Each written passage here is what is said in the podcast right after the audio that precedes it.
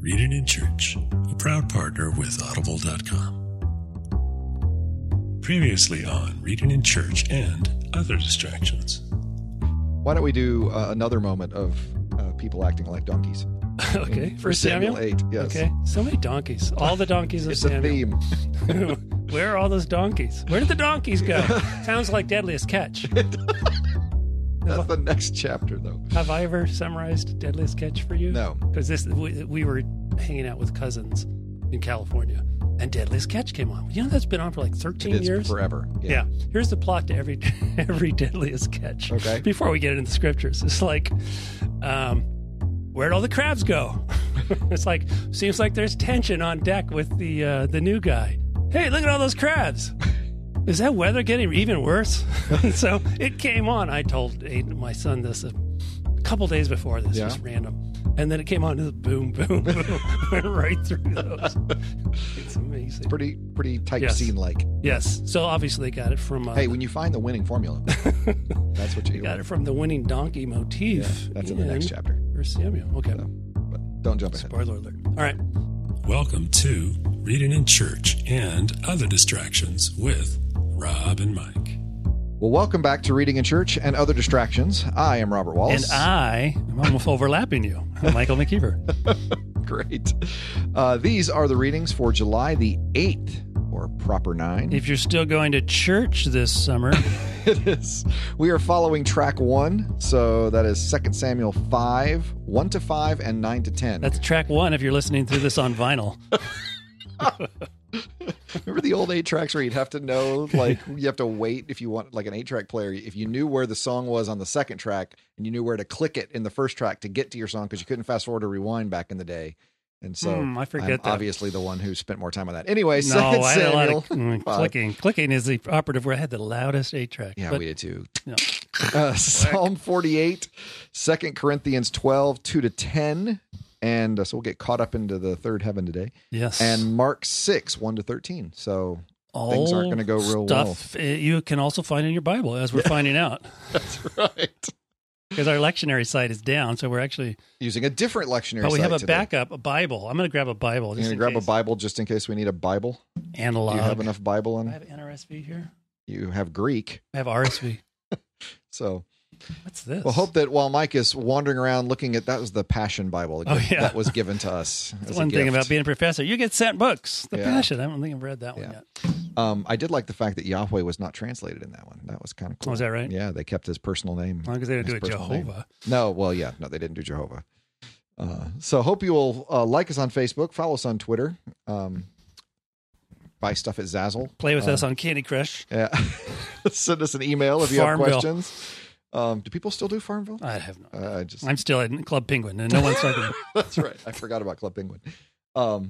And I just, before we started, complimented Mike on the bass from last week on the psalm reading. I just really... oh, the slide. I didn't know. Yeah, that's what I meant, the slide. I didn't hear it until it came out. You told me, you mentioned you were going to do it, and then you sent it to me. And, and I just thought that really added to the reading of that psalm. Sense. They that really was, are... their laments. And that was really... you know? And I was very grateful for that. So I think we've talked about that for a long time. I've never done that. Publicly praise you for... thank you. How great that was! Oh, yeah. Your gift. I get the blues. Oh man, I surely paid my dues. Really was a lot of fun. It's nice having such talented colleagues. Yes, it is. So, anything interesting happening? It's middle of summer. Nothing happened in our lives that we can talk about at this point. Are you sabbaticizing yet? Are you sabbatical? Oh, you got your sabbatical growth. That's right. Your beard is still there. Let me tell you the story of and your Harley Davidson motorcycle T-shirt. This is how things snowball. You go on vacation, lose the razor. I'm going to stop shaving. Oh, now I've got a beard. And then I did this thing online on Facebook when I put Harleys in the background. Yeah. So I'm creating this persona. Yeah, you do have this persona. You also, shaded your glasses. Yeah, and you've got this Jerry Garcia thing going on. And it's like, whoa, that guy could actually be intimidating with Photoshop. Right. And then I'm coming back from vacation and we have a layover in LAX, and I go, I'm going to wander into the Harley Davidson apparel shop. Yes. I liked everything there. I didn't buy this. I bought this on eBay for $6, but because it's all expensive. But it's like I may just cultivate while I'm on sabbatical, I may cultivate a renegade rebel, sort of bad guy, rebel kind of thing. Bad boy. I like it. Yeah. Because, you know, because it won't be like, oh, no, that's just him, you know, because it's I'm remote. I'll be on campus less. So who knows? Well, it's all snowballing. Then the other side of it is people have learned that you're just sort of odd and they, you know, they sort of take learn to ignore me. So. Yeah, pretty much. Yeah. So. Oh, what is it this week? Right. Right. Right. All right. Well, that's an update. Yes, it is. You want to read David getting made king? Yeah. Let's do that. I'm good in my renegade approach. Yes. Yes, your rebellious nature here. When I say that, I always hear, back in my mind, I'm just hearing Pee Wee Herman's speech too. Like you don't want to hang out with me, Dottie. I'm a rebel. I'm a loner. I haven't seen that movie in 25 years. It's been a while. It's been forever. Yeah. All right. 2 Samuel 5. Yeah, and I think we are the only lectionary podcast that has a Pee Wee Herman reference this week. Before the Old Testament reading. Yeah.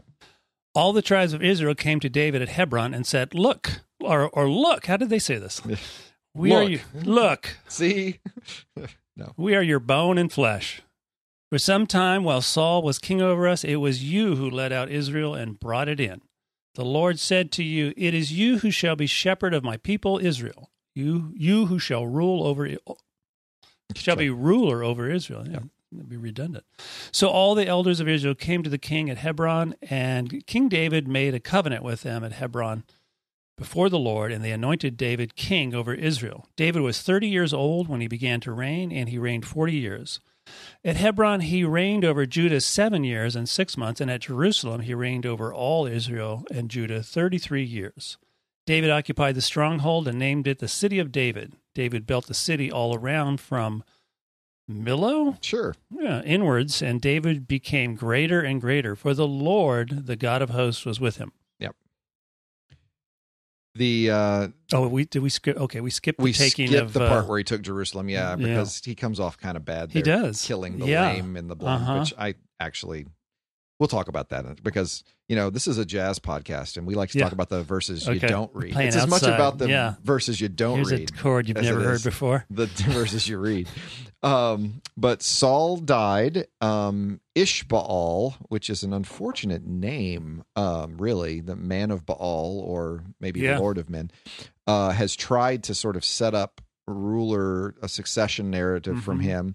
Abner, Saul's king, was kind of carrying on, or Saul's general was kind of carrying on with that.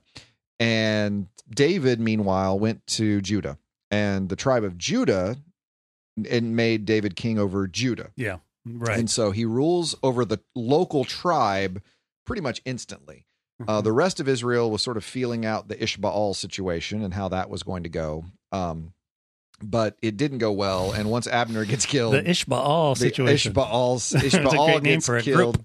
Yeah. And by the way, a couple of people that killed Ishbaal came to David, assuming that they would get credit for killing his enemy Saul. Yeah. Of course, David doesn't respond favorably to that. Never goes well. Likewise, he kills them the way he killed the Amalekite at the beginning. Or I say he killed them. He had them killed, but he killed them. It was his order that did it. And now all of the tribes of Israel have come and are making sure that we're all on the same page here, that, you know, look, we're simpatico here, right? We're bone and flesh. We're all family here. I mean, we're not. And David killed them. Right. No, not at this point. He just doesn't like messengers. Don't jump this time. He said, you know, we're your bone and flesh is, you know, this we're family here. Yeah. And we know that even when Saul was king over us, I like it was you who led out Israel and brought it in. That's a military reference. You know, we know, or is it a shepherd? It is. No. It's probably both, but it's both. Military probably here, because David was renowned for being. We knew even when Saul was king, shepherd who kills people. You're the guy. You're the guy who's taking us out. You're the guy who's bringing us in. Even then, wink, wink. So you'll be the shepherd. Shepherd is a very common ancient Near Eastern notion. It's connected to kingship. I think I read this morning that there's a third millennial text from Sumeria in which the king is called shepherd king. Third millennial. So, wow. I mean, it's like really an old concept. Common human experience. Shepherding. It is, to think of shepherding and kingship together. Yeah. That, well, you know, I'm a shepherd. Predates civilization, probably. But it's so funny because to me, when I hear that, and, you know, it's so common in kingship. All I can think of is when I was on presidential search committee, and I think I've told this story. I'm on presidential search committee. We've got 16 different packets, and they're different leadership styles, different individuals, all that sort of thing. Oh, for the university. For the university. Okay. Yeah, for the university. Because I know some other people searching for a president. But go ahead. No. And for the university, and we're going through, and we would always, describe your leadership style, right? That's a standard question. Everyone. Servant leader. Right. And, you know, even when you look at this person is clearly a micromanaging, dictatorial, authoritative servant. I'm a servant leader. Servant. That's just like, that's apparently the right answer, you know? So what kind of king are a shepherd? I'm a shepherd king. That's just, shepherd. That's what I am. I lead people out. I bring them in. I'm a shepherd. That's just what I do. So yeah, very common notion. It is interesting because they used the word ruler over Israel there in I think that's verse 2. I don't have the verses in this one. That's not the word for king. That's like a word for prince or prince regent or ruler. And sometimes Saul is very commonly used with that ruler, with that name. That word is ruler. Verse 3, no inhibitions. Came to be king, King David, maybe then anointed king. I mean, so it's much more. Yeah. Some people have wondered if those are two different tellings of the same story that have been redacted together, verses 1 and 2 and 3. Right. Maybe, who knows? But the part that is missing here is when the king and his men marched to Jerusalem. Hebron is in Judah, and he could have stayed in Hebron and ruled. It's not too far away from, you know, the Central Hill Country and you know, where you need to be. It's actually kind of in the Central Hill Country. But there was sort of a general paranoia, if you will, about tribal rights and who's really in charge here. And Judah was always seen as kind of the big brother tribe, and people didn't like the idea of, you know, now Judah's going to be... I mean, Saul didn't have this problem. Yeah. Saul's coming from the tribe of Benjamin, tiny little brother tribe, just north there. He's no threat. He could be king over all of Israel, and it would be seen. Oh. But Judah... Outsider. Exactly. He's, you know, we know what comes with Judah. It's like saying a politician is from California or New York or Texas. There's certain qualities. Right. He's coming from Judah. He's from Idaho. Do we really want that? Yeah. Saul was from, you know, Nebraska, Delaware. Right? Delaware. Delaware is too close to the Northeast. That wouldn't work. He's from someplace with, from, you know, Idaho. Sort of, where is he coming out on this? You know? And so David needed to do something. This is a political move. He needs to move the capital, and it's a brilliant political move. His personal army takes the city. So it's not even Judah doing this. His own personal group of men that have worked with him and fought with him, his mighty men that have fought along with him. And it was a fortified city, a well-fortified city. In fact, they bragged about it, but no one would ever be able to take this. We could defend this with the lame and the blind, and you still wouldn't be able to take it. Well, David and his men climb up through the sewer system, which was almost a vertical shaft. I mean, they found the sewer system. So the story of taking this, even in and of itself, implies divine help, because there's no way you can come up through the sewer this way. The water shaft. He clumps. Play the music from Shaft in the background. Oh, great. That's a different theme. Yeah. We're going to hear some Isaac Hayes this week. As he's climbing, they climb up through the shaft, and they just, and David utters, and I've got the verse here because now I know why David didn't go. Right. In verse 8, it says, David had said on that day, whoever would strike down the Jebusites, let him get up the water shaft to attack the lame and the blind, those whom David hates. And water shaft. And so it is a water shaft. And so I was reading several different commentaries this morning because I was wondering what they would do with this. And all of them wrestling with trying to explain why David would kill lame and blind people. Yes. And it's like, well, you know, he's probably want to make sure they're not going to be burdened on the society. Oh my he's probably going to do this. And I'm like, seriously? I mean, is there something wrong with reading this as a figure of speech to me? I mean, I have no problem with them taunting David by saying the lame and the blind could defend the city, and David going, we're going to go kill the lame and the blind then. Yeah. I mean, that totally is in keeping with, without them actually be, like, they don't actually have to be lame and blind people to answer for in this sentence, these verses, in my mind. It was Ishbaal? Ishbaal. Was he lame in some way? Mephibosheth was lame. Oh, Mephibosheth. That's what I'm thinking of. Always get those two confused. Well, yes, it's hard to miss that. Who doesn't? Am I right? Jonathan's son, Mephibosheth, had an infirmity. Okay, not Ishbaal. And David was incredibly kind to him and took him in and provided for him. Credit to David, showing deference to this great friend of his. He also happens to be showing deference to this one descendant of Saul who is in no way a threat to the throne for him. Yes. Right. Which works out kind of brilliantly for David as well. But yeah, Jerusalem is... Although he could have defended Jerusalem. Yeah. No, yes. Mephibosheth could have defended Jerusalem or at the time. A city of the Jebusites or Jebus as it was known. Yeah.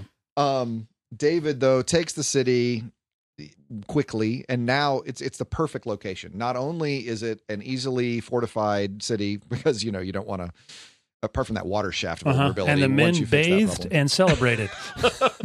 Right. It's right in the middle. It's in the middle of between Judah and Ephraim and Manasseh. So you're right in the Central Hill Country. It's really, I've often likened it to selecting Washington DC for the 13 colonies that, you know, you don't like New York bossing people around. You get Maryland and Virginia to give up some land. Right. It's in the middle of it. It's a neutral site. It doesn't have a lot of things established to it. Yeah. You know, presuppositions established with it. And in this case, Jerusalem is, it's also on top of that, it's located in the tribe of Benjamin. So it's even, it even could be seen as a tribute to Saul again, as that sort of brilliant move. So it's one of the most brilliant moves he does. He is a shrewd leader in all of this. The amount of groundwork laying. Yes. We've been reading the last few weeks. Exactly. I mean, he was using his position with the Philistines to eliminate enemies of Israel. On the pretense he was helping the Philistines, but he was really just making it easy for him once he got into kingship. Yeah. So brilliant tactician, brilliant strategic thinker, and manages to establish this as his place, the city of David, the lower part of the Zion there. That does seem to be a theme in the Old Testament readings, by the way, is Zion and the city of David. Yeah, if you read the part in between, what's left out, I mean, the boasting sounds like the psalm. It sounds like the same. The Jebusites were making this. It's impenetrable. Well, you guys just took that. You know, right. So it's the material that is being used there to build is somehow connected to. Normally you would build outward. He's building it inwards. People don't really know what to do with that. Maybe just a way of talking. Again, I don't want to try and find the historical reasons to defend our translations of it as much as I want to say maybe we're misunderstanding when we translate the best way to understand the directions there, how you talked about it. I would also say that, and David became greater and greater, for the Lord, the God of hosts, was with him. That really sounds sort of magisterial. It's really not quite as dramatic as that. It's almost and because, you know, God was with him. It was really less, I don't know, declarative in the way that comes off there. Okay. Yeah, it does come off rather. Right. Grandiose. God's with him in this. That's why that's happening. The supreme commander Yahweh is with David. Mm-hmm. So, okay. I think that's all I wanted to say. Okay. What did you see that you care about? One thing I just interrupt you before you even have a thought. He reigned 40 years, but if you add 7 years and 6 months and 33 years, you get 40 years and 6 months.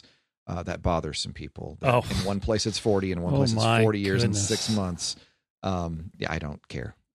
So those are the commentaries I don't read after a while.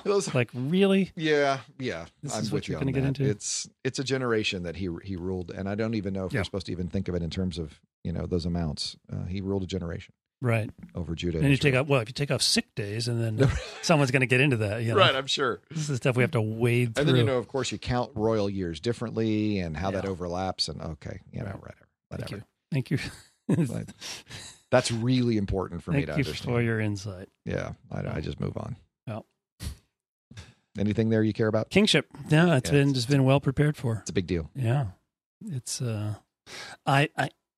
It's, I don't think I noticed just the strategy, so much of the strategizing on David's part before we read through it this year. I mean, I've read, you know, 1st and 2nd Samuel a number of times, and it really comes out. Yeah. You know, you don't think about, and just the number of ways the Bible goes out of its way to make clear that there are things that David is doing, and there are things that David is not doing. And David has absolutely nothing to do with Saul's death, and David has nothing to do with Ishbosheth's death, and David has, you know, nothing to do with making himself the king. Yeah. It is God who has placed him on the throne. It is God, and then once that happens, now, you know, he's laying groundwork. He's doing some things, but he's not the instrument by which God is giving him the kingship. The Bible is going out of its way to make that clear. Oh yeah.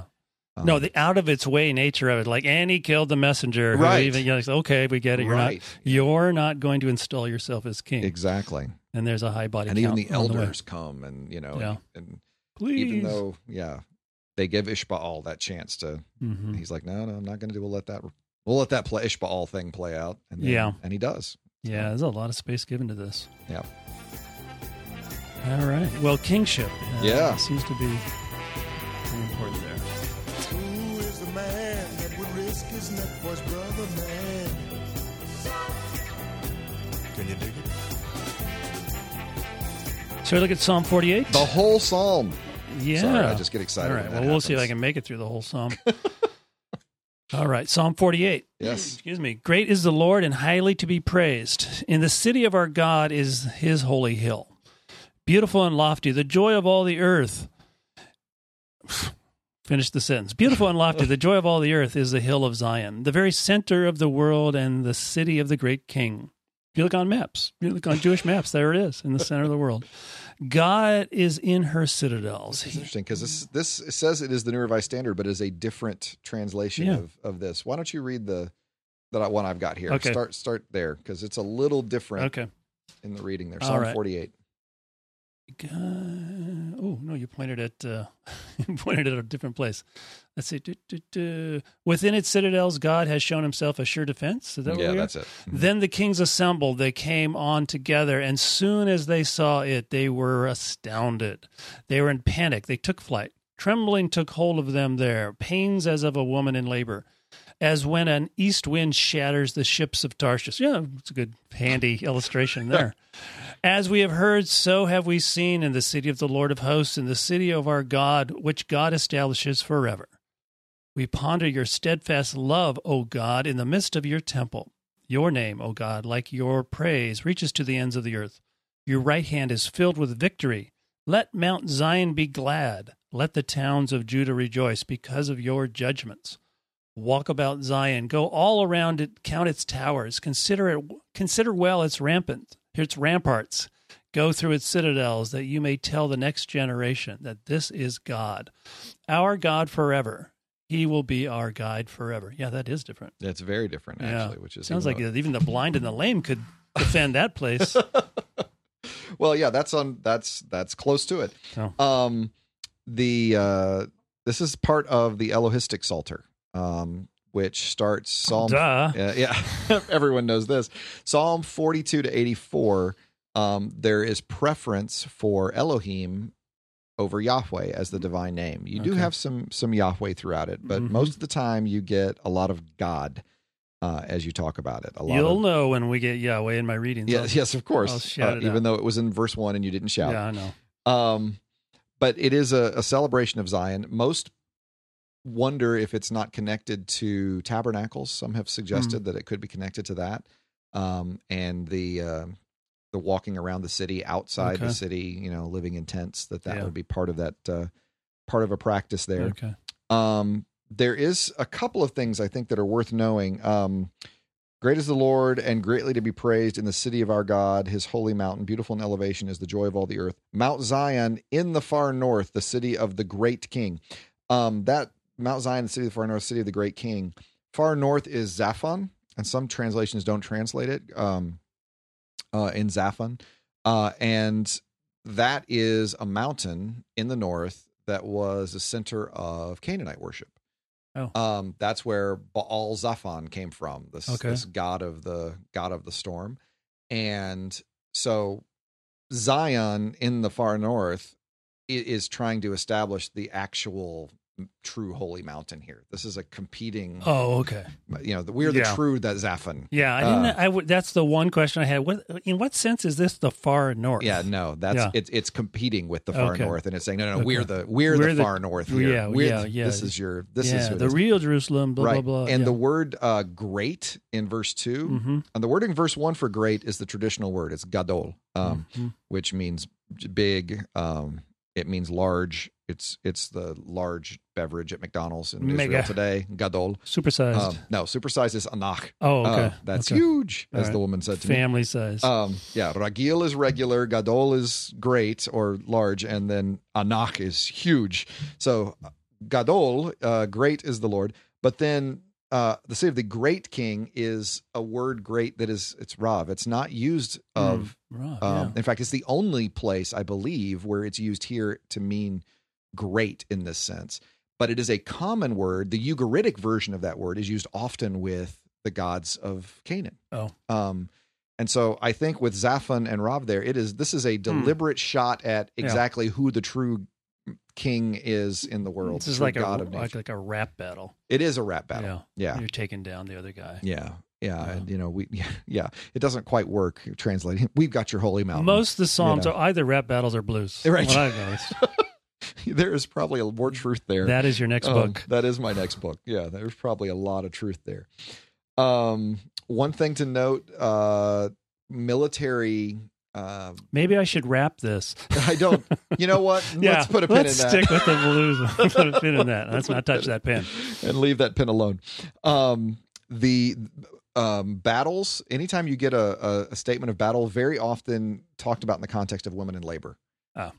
So when an army is surrounding the city, and it's not just pain, although we typically think about it in terms of pain and difficulty, but mortality, because that was, I mean, we're talking usually 50-50 mortality rate for childbirth at this time. I know. And, even up until pioneer times, right? When we talk about incredible. Here that when women were journaling about giving birth, they were often preparing for death. Yeah. And that's here too. I mean, so it's not just the pain and uncertainty, it's also mortality that this battle is. Well, that comes up. I have to talk about that when I talk about 1 Timothy 2. It talks about returning to a more domestic kind of lifestyle, and it talks about being saved through childbirth. Right. Okay, it's like, what does that mean? Women are saved some other way? It's like, no, actually, childbirth is scary business, and it's lots of death involved. Terrifying. Death is a big, big, big part of that.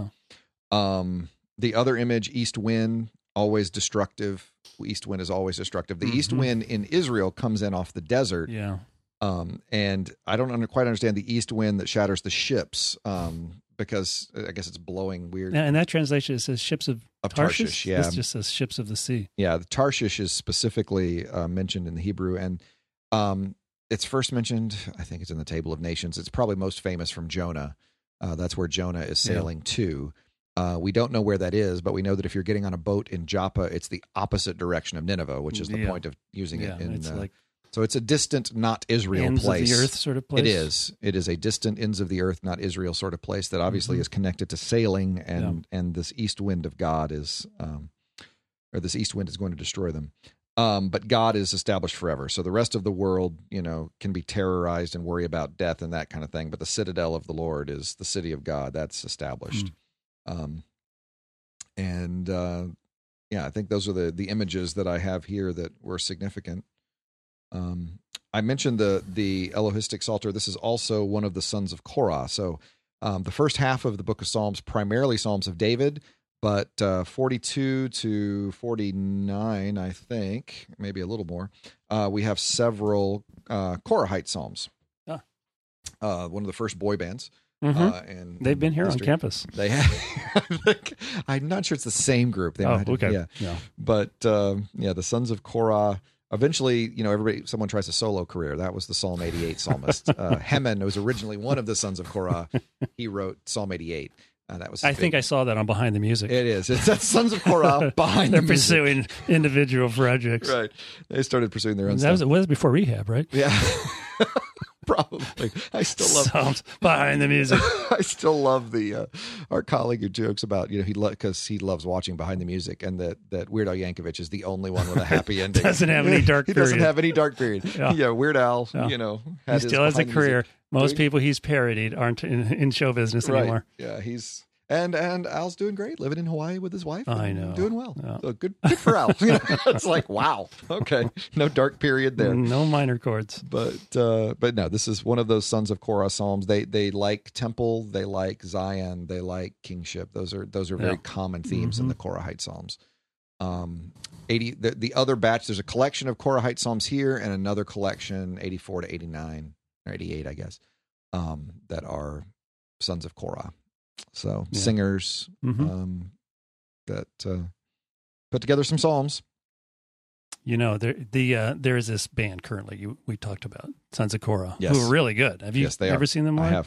When they came on campus. They have a guy playing a National Steel guitar, and he does a beautiful job making this atmospheric sort of space for doing these psalms that they do. Yeah. It's really incredible. Yeah. Pretty neat. Yeah. Good stuff. It's an interesting psalm. It is. I'm stuck on Behind the Music. Yeah, I know. We're thinking of what we can do. Third book after your second Psalms book. Behind the Music. After your Blues Rap Battle Psalms book, yeah. Then you do, yeah, because the back story is amazing. I mean, really. Yeah. Yeah. I'm more of an idea guy. I don't actually do anything. I just toss off ideas. The thing that's fascinating is this notion of, and I say all the time to the students that, you know, that the Bible is occasional literature, that all of these texts are written to deal with some issue that's going on. Nobody sits down and goes... I read it occasionally. I know that. No. Specific occasion. Yes. Nobody sits down and says, yeah, I've got this great idea for a creation hymn. I've got this great idea for... Nobody does that. No. And you know what would be fun? Some writing about our history. Nobody does that. Yeah. I had to write about our history. No, it's people are saying some things and you want to respond to what they're saying. It's always It's usually a counterstatement to something. And normally it's really hard to find the occasion of Psalms because they were used in liturgy. And so there's this liturgical feature of them, but what else is happening? Is it healing? Is it this, is that? But this is one where it really is a pro-Yahweh, you know, agenda here that people are talking about Baal perhaps, or worshiping Baal, and the psalmist is responding to that.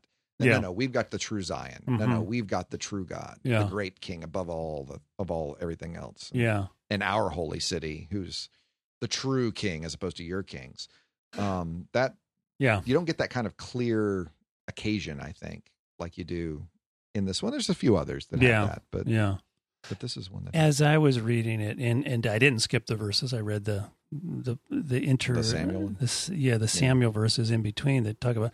I was struck by, you know, you can have this attitude that God is with us and we cannot be defeated, but you can take that. You could be no better than the Jebusites, right? If, you know, like you're not with God. You know, right. There's some lifestyle and ethical kind of requirements for God to dwell there. And right. This is not a context-free promise. Right. You know. Right. You know, that's absolutely right. And there are people who read things that are said about Jerusalem as context-free, just taken out of any sort of conversation or context that gives them, you know, the religious and ethical dimension to what's being said. Yeah. And that in some ways, when you get to the post-exilic Psalms, that's what they're wrestling. Is that sense of wait a minute? I thought. Wait a minute. Yeah. And even a pilgrimage psalm like Psalm 121. You know, I lift up my eyes to the hills. Where will my help come from? Well, everyone else is trusting in the hills. Everyone else is trusting in cities. Everyone else is trusting in walls. Yeah. My help comes from the Lord God. Yeah. And that recognition that cities and hills and walls. They can become idolatrous, you know, nationalistic idolatry that you have there. Yeah. That God comes back and just breaks through those concepts with people and says, "No, Nebuchadnezzar's on my team. You guys are against me." It's like, whoa. Yeah. It's just and we've got this canonical corrective to that, but then we cherry pick the canon for our own agenda. Right. Yeah.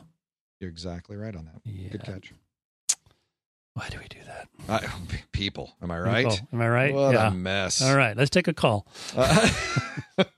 No, let's do that commercial, and then we'll segue into the New Testament. That sounds good. All right. We used to record different commercials. We did. I have to work on that. I know it's terrible. People love the commercial. Reading in Church is proud to partner with Audible.com. For you, the listeners of this podcast, Audible is offering a free audiobook download with a free 30-day trial to give you the opportunity to check out their service. They have over 180,000 titles to choose from for your iPhone, Android, Kindle, MP3 player. Surely you can find something interesting in all of that. To download your free audiobook today, go to audibletrial.com/readinginchurch. Again, that's audibletrial.com/readinginchurch for your free audiobook. Go there today. All right, so 2 Corinthians 12, 2-10. All right. I know a person in Christ who 14 years ago was caught up to the third heaven, whether in body or out of body, I do not know. God knows. Okay. And I know that such a person, whether in the body or out of the body, I do not know, God knows, was caught up into paradise and heard things that are not to be told, that no mortal is permitted to repeat. On behalf of such a one, I will boast, but on my behalf, I will not boast, except of my weaknesses. But if I wish to boast, I will not be a fool, for I will be speaking the truth, but I refrain from it so that no one may think better of me than what is seen in me or heard from me, even considering the exceptional character of the revelations. Therefore, to keep me from being too elated, a thorn was given me in the flesh, a messenger of Satan to torment me, to keep me from being too elated. 3 times I appealed to God about this, that it would leave me, but he said, my grace is sufficient for you, for power is made perfect in weakness. So I will boast all the more gladly in my weakness, so that the power of Christ may dwell in me. Therefore, I am content with weaknesses, insults, hardship, persecution, and calamities for the sake of Christ. For whenever I am weak, then I am strong. All right.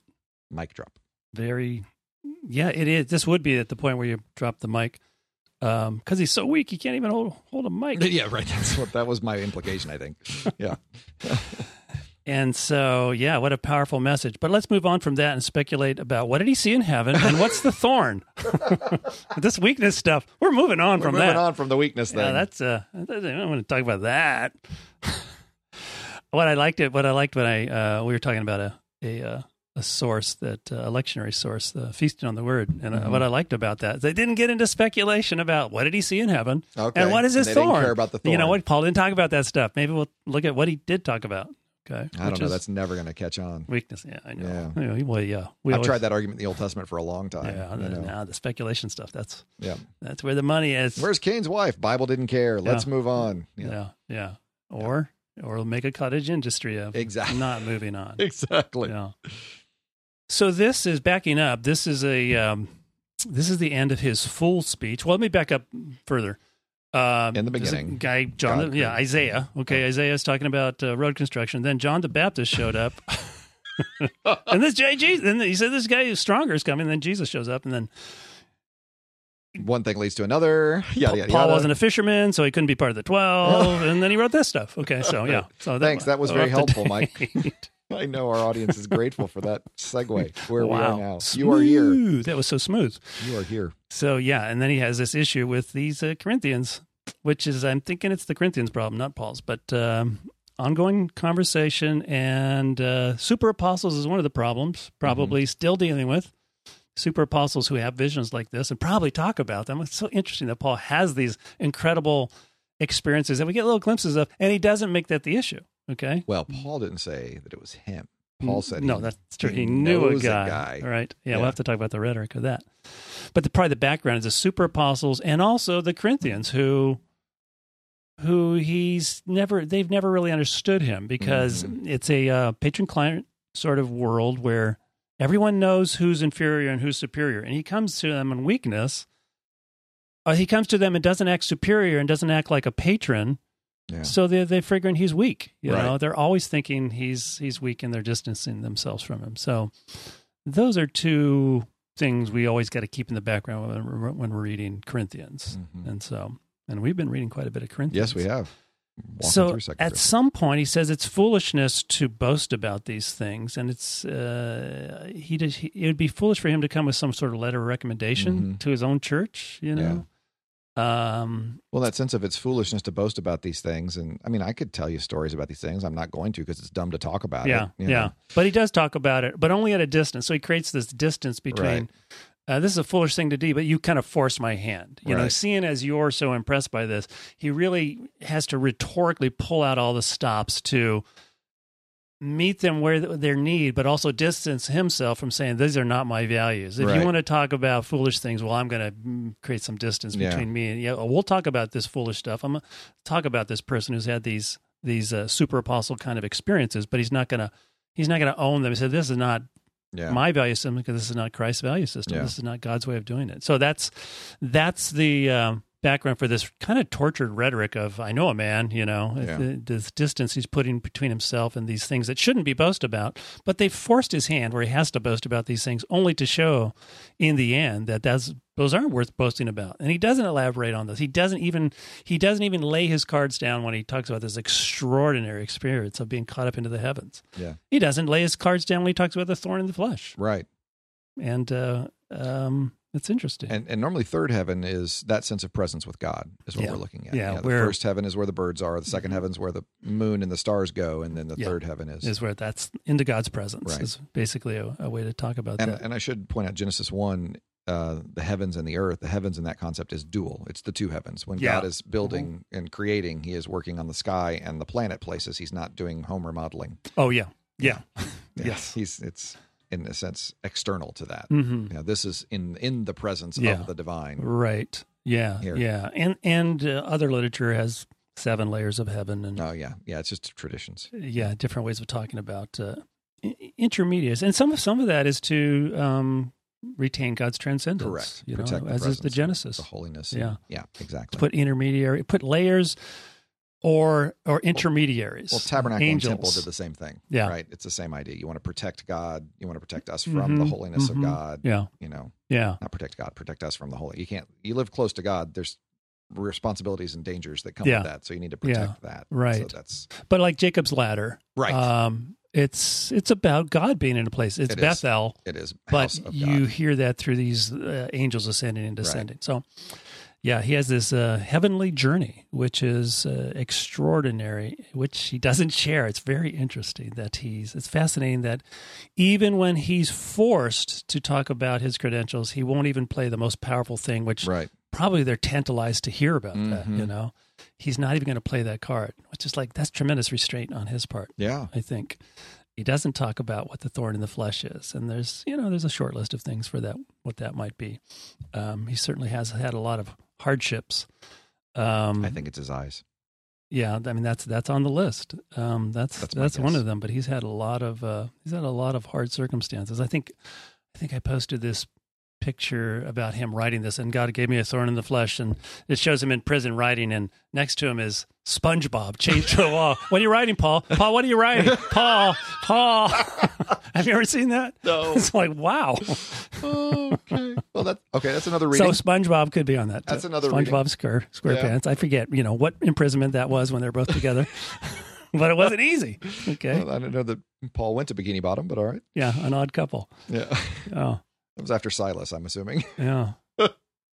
And in the end, he kind of draws them in by saying he's going to talk about these things that according to their value system. And then he uses that all to talk about. Yeah. He's really learned at the end of the day, it's not your powerful religious experiences, although I'm sure that those meant something to Paul at that moment.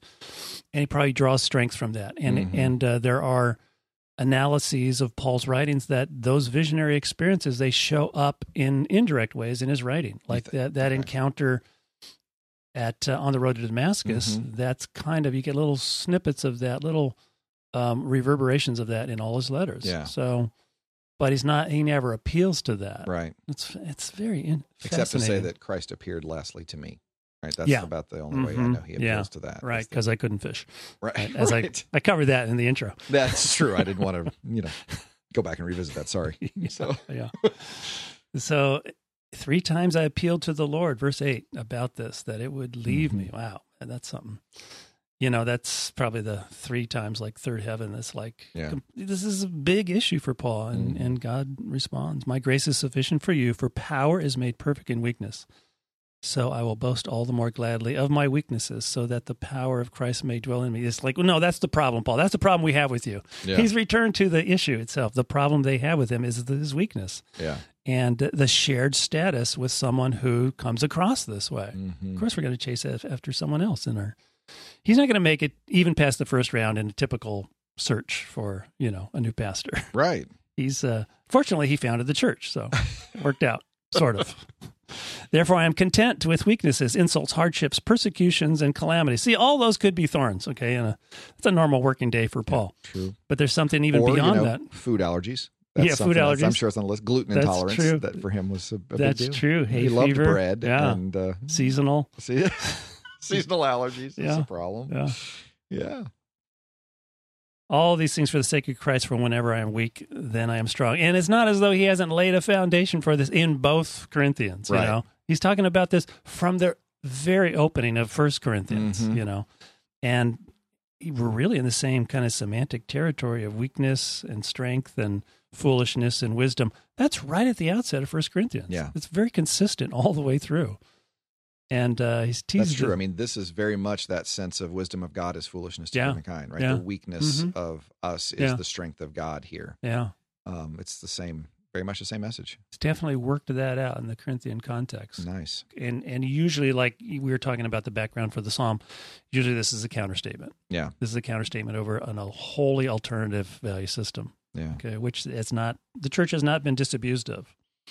You know, I was talking to a family member who's very discouraged by what they're seeing in the church. You know, I said, you know, unless the church says our value system is not going to be power and coercion, then there's always the temptation to try to have power or manipulate things so that the church has power and culture and legitimacy. It's like, that is a perennial problem for the church. Yeah. It's just so many things that you get wrapped up in or drawn away to. That's this is such a letting the, you know, it's one of those where you let the world set the terms. Yeah. And that's the problem. I mean, the notion of Christ coming to give us a third way in which it's not kill or be killed, but actually you know, there's a third way to handle this situation that's more Christ-like. And, it's not a popular one.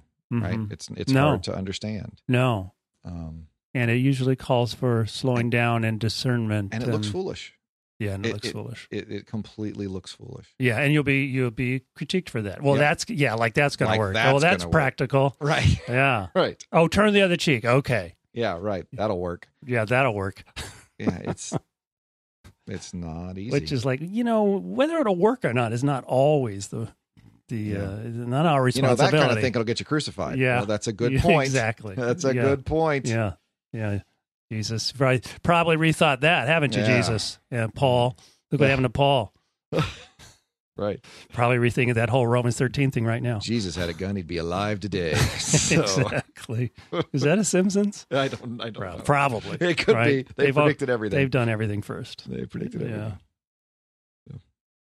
So it's a fascinating conclusion to a really surprising kind of speech he gives at the end of this, near the end, whatever the end of Second Corinthians is. It is very climactic, and you do need to realize that in this context, this is the conclusion of a very strange rhetoric of I'm going to be a fool for your sakes, but I'm not really going to be a fool. I'm actually going to get back to my point. Point out how foolish you are. Yeah. Yeah. Foolishness and weakness. It is extraordinary. He's so good. Mm-hmm. That's one thing that this lectionary exercise has done, has helped me to continue to develop that reappreciation of Paul's skill in making an argument. Yeah. I think as I read it this week, I'm thinking maybe one of the reasons we don't read 2 Corinthians very much is because of this, you know? Yeah. It's hard stuff. It's like Sermon on the Mount. It is. It's really hard. It's tough, and it's very countercultural. Is his boasting before this or after this, where he's talking about the beatings and the shipwrecks and the? I haven't read further. I've heard this. This is the conclusion, so it might be before that. Okay, it's before this. Yeah. It is. Where he's going down his what he will boast of. Mm-hmm. You know, am I Hebrew, descendants of Abraham? Mm-hmm. I'm talking like a madman. I am a better one, with far greater labors, far more imprisonments, countless floggings, often near death. 5 times I've received 40 lashes minus one. 3 times I was beaten with rods. Countless floggings. Once I received a stoning. 3 times I was shipwrecked. If I had a nickel for every time I was flogged. Yeah, right.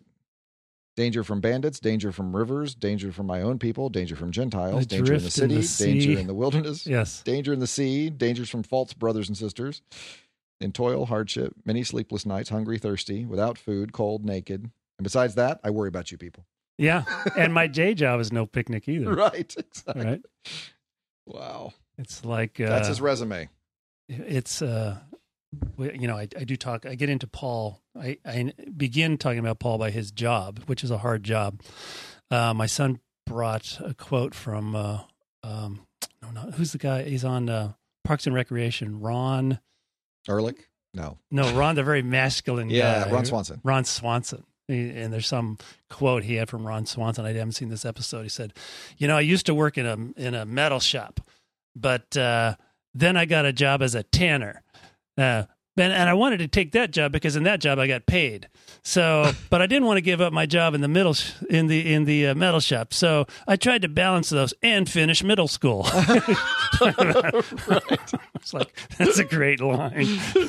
But he throws that in. Being a tanner is a hard thing. You know, yeah. we know about metal shop maybe, but like his tent making is working with hides, you know, yeah, his tent making is a hard job. And that's a low status job. Yeah. And all these things are like, yeah, I don't want to associate with this guy who's right. very low status and everything. Look at all those scars on him. Like, how many beatings have you had? Oh, yeah. Who knows? I've lost count. Hard to count. It's quite... Could have gotten this one from the shipwreck. It's really hard to know. Yeah, it's hard to know. Yeah, once the infection sets in, it's hard to know. They all blend into each other. Wow. He's a rough dude. And yet... eloquent. Yes. Eloquent. Some people read that list you're talking about, and they say he's a city boy because he divides the world up into cities, the wilderness, and the sea. You know, most people live in the village, yeah. but he planted churches in cities, and he assumed that the people in the cities will reach the surrounding villages, even though less people live there. But he lived his life in cities, and he's an urban minister, and I don't know. I was trying to encourage someone who's in urban ministry recently. You know who's been urban minister? Paul was an urban minister. Yeah. Yeah. yeah. Oh, they have been the greatest impact on me in recent years in my thinking of missions and ministry, or the mm-hmm. people like CCDA, the Christian Community Development Association, yeah. where they are urban situations and they uh-huh. are, how do we talk about this? How yeah. does this, how does, you know, how does the gospel speak into these mm-hmm. city circumstances? And, yeah. And it's been their amazing work. And new monasticism. Yeah. They move to cities and they commit to living there. Yeah. I'm going to live here my life. Right. That doesn't happen in cities. Cities are transient populations often. We're a mobile society, so yeah, it's interesting to think about cities. Kind of important.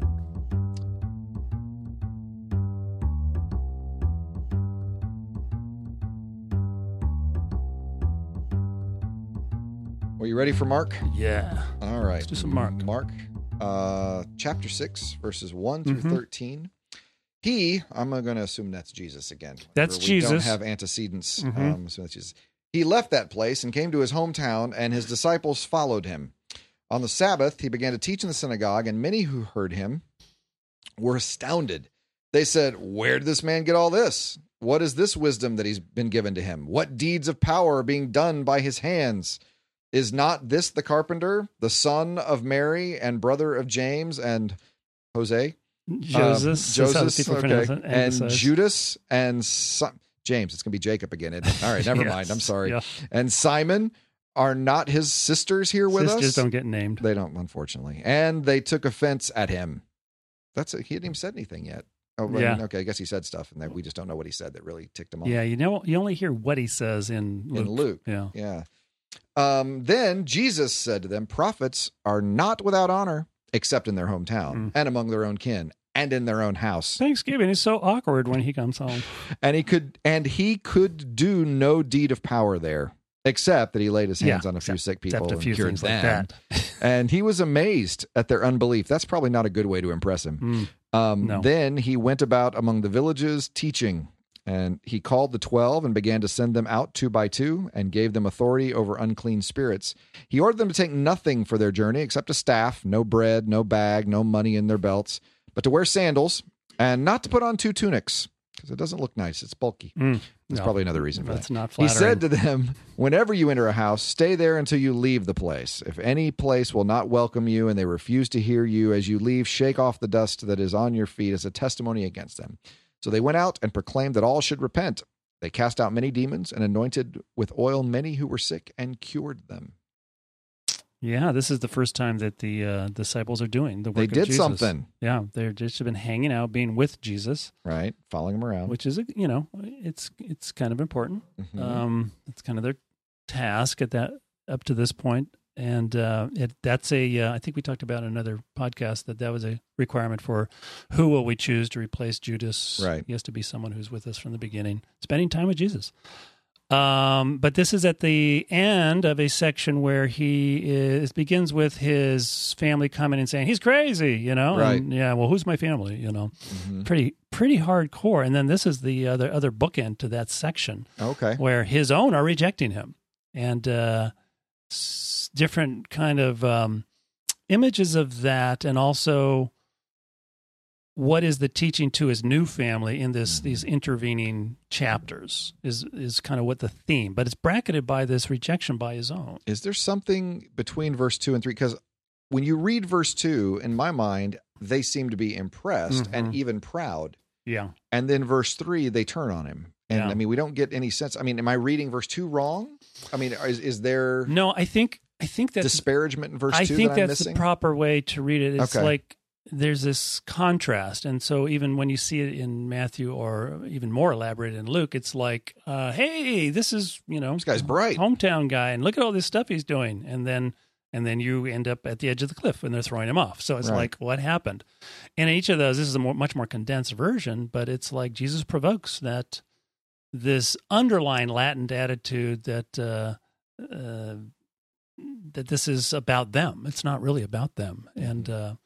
That's you get a lot more of that in Luke, so I'm immediately going there. But it is a contrast between the expectation that you would think his own would receive him, but mm-hmm. his own don't receive him, and his family would be insiders, and his family on the outside. And he's the things you would expect. This disruptive kingdom is turning everything upside down, and those who were the assumptions about people, an assumption of who's your preference and deference for.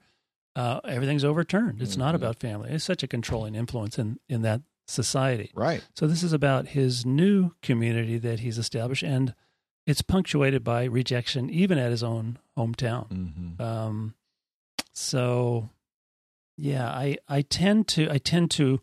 spend more time in Luke, and this is kind of a crucial scene that's pushed forward right, in that. It's open, so it's hard for me to bracket that out and read this on its own as a terms, conclusion as to a section. Yeah, conclusion to a section on, God is doing something, you can't constrain that by family or these other expectations. Right. And if you try to do that, you're going to find yourself on the outside. Are we moving, I mean, is the movement here more broadly to people? I mean, like, if we start specifically with family and then now we've gotten to, now it's even, he's being rejected more holy than just, I'm just kind of thinking out loud. Hometown is, in a sense, hometown's kind of in the same territory as family. Yeah, I would think. Yeah. I'm trying to think of what's the bracket here. The bracket is that it might be the people like you would never think about going against your family. Well, here's your two instances of it's really about family. Okay. And it's like, yeah, no, he's going to go against that. Really? Okay. He went there, you know, and he's... In Luke, he provokes it. It's not real obvious, and it brings it to the surface. And there, it's like, we're going to keep the good stuff for us. Right. Not sure that that's what's going on in this text, and other than to say that he's shattering expectations. Mm-hmm. Mm-hmm. And yet, this is what we see when how people treat prophets. Yeah. You know, people recognize God's call upon someone, and that something is at work, except in your hometown. There's this tragic history of rejecting the people who you're almost blinded to it because of your, we know them, you know, this expectation. Yeah. So I'm quite teased this out, what fully is being said. But it's not unlike when there's rejection it might not be going from toward a broader sense. It might be going from he's broadly rejected by the leadership, and then he chooses 12 disciples. Yeah. And then he's even rejected by his own. Mm-hmm. And then those disciples are sent out. So it's like, this is the natural, you don't want to recognize leadership. I'll raise up my own leadership. Mm-hmm. The leaders have rejected me. I'll raise up my own leadership.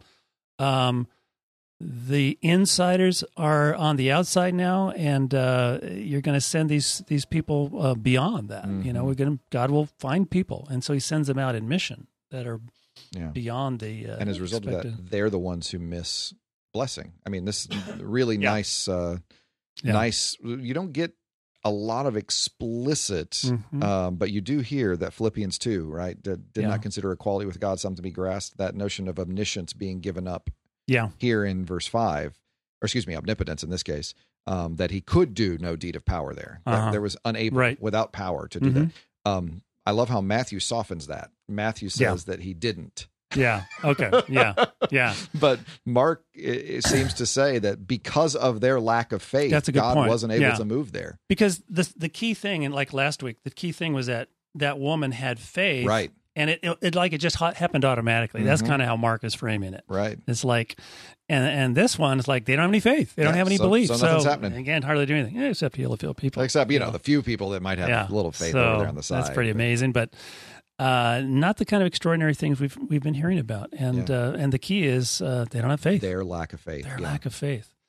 What's also interesting in terms of, I think, Philippians 2 or what we're talking about in Paul's ministry is that he sends people out weak. Yes. And vulnerable. In one sense. Yes. Yes. But on the other hand, he's saying giving them power, mm-hmm. Now, which is also an extraordinary Christology. Yes. It's like, well, you know, he's a teacher. He didn't really say he was, you know, God. It's like he gave them spiritual power to go do this, you know, connect the dots. Right. The source I was reading this week was talking about, there's been a series on, which I didn't discern, Jesus' kingship. Mm.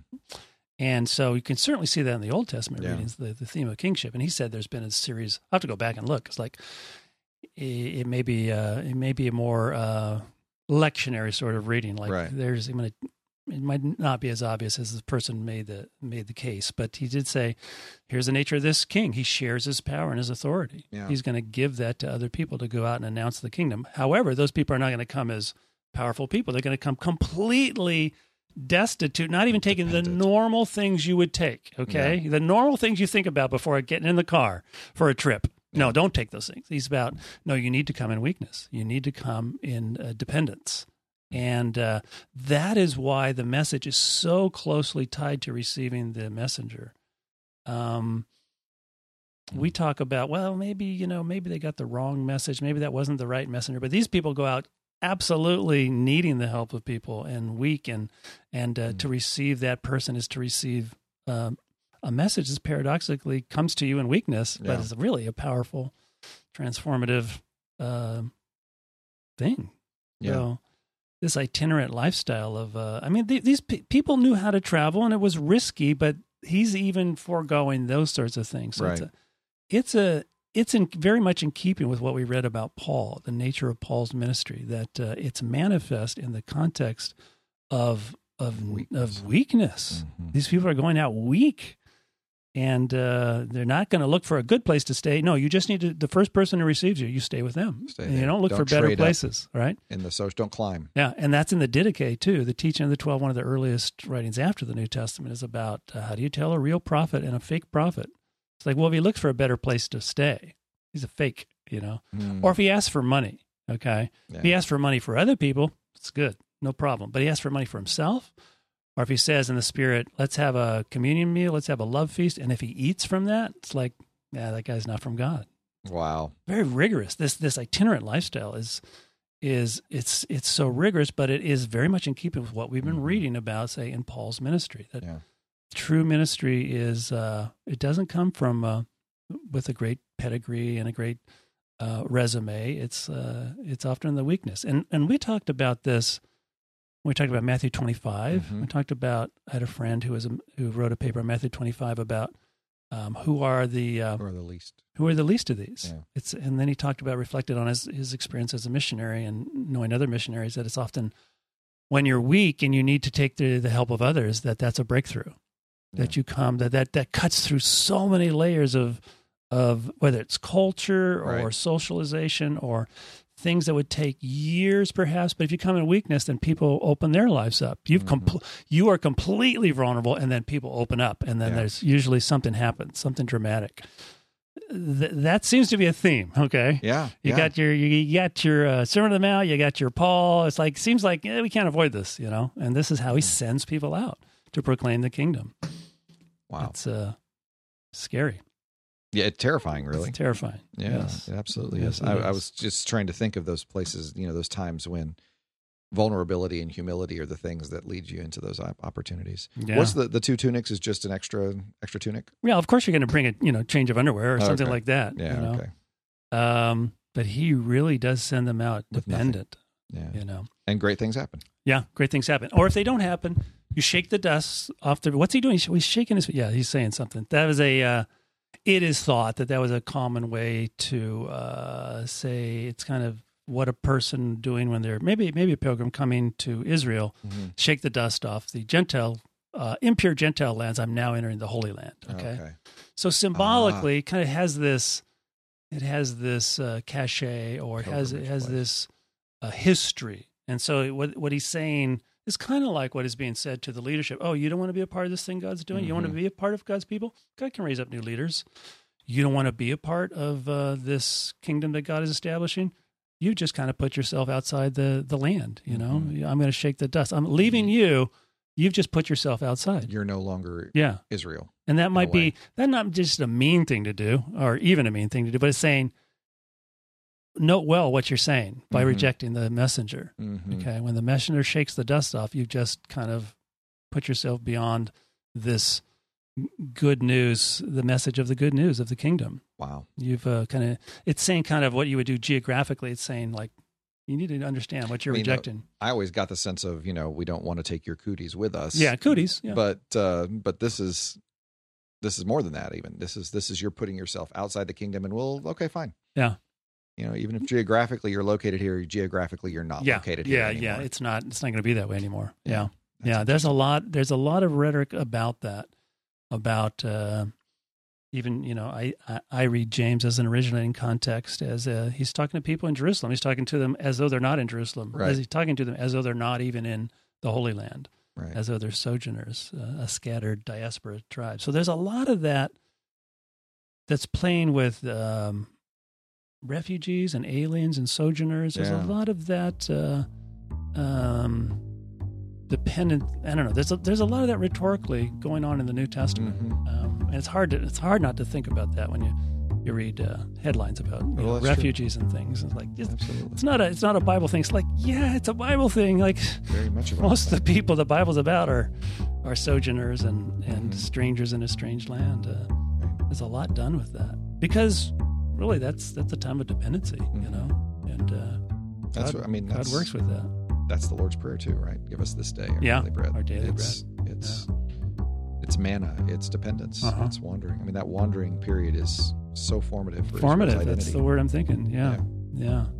So truly. Well, thanks for listening this week. We hope that you have had a good week and have gleaned something. We will keep going. I think we're back in a rhythm now. Let's keep going. And we should be good. So have a great week. Follow us on Twitter, like us on Facebook, and have a great week. Blessings.